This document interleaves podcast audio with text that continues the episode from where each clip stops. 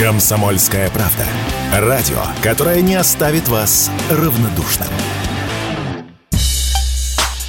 По обвинениям в торговле людьми, изнасилованиях и отмывании денег в Румынии идет судебный процесс над звездой интернета Эндрю Тейтом. В России этого британо-американского блогера знают немногие, но в англоязычной благосфере он звезда уровня и формата Елены Блиновской. Только в мировом масштабе и с прицелом не на домохозяек, а на мужчин и подростков. Бывший кикбоксер, бритоголовый качок с татуировками, 36-летний Тейт пропагандирует успех и роскошный образ жизни. С такими атрибутами, как дорогие часы и костюмы, спорткары и яхты. Плюс консервативные ценности. Именно своими провокациями провокационными рассуждениями о роли женщины и мужчины в мире он и привлек интернет-аудиторию.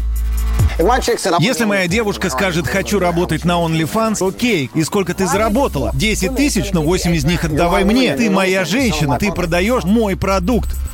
Современном западном мире, где феминизм и равенство, во всяком случае на словах, давно стали мейнстримом, высказывания Эндрю Тейта звучали максимально вызывающе и провокационно. Видимо, на это и был сделан расчет, и к нему явно прислушивались. В Твиттере у него 7 миллионов подписчиков, на Ютубе их был миллион, десятки миллионов просмотров в ТикТоке. Несмотря на то, что в какой-то момент целый ряд соцсетей заблокировал его аккаунты, Тейт продолжал продавать курсы и регулярно появляться в интервью и подкастах. Я могу решить не изменять женщине, просто выбрать это. Тем не менее, моя неверность даже на крошечную долю не будет столь же отвратительной, как неверность женщины, потому что в женской измене имеются эмоции. Женщина не станет спать с тем, кто ей не нравится, а я могу переспать с женщиной, которая не нравится. Это совсем другое дело.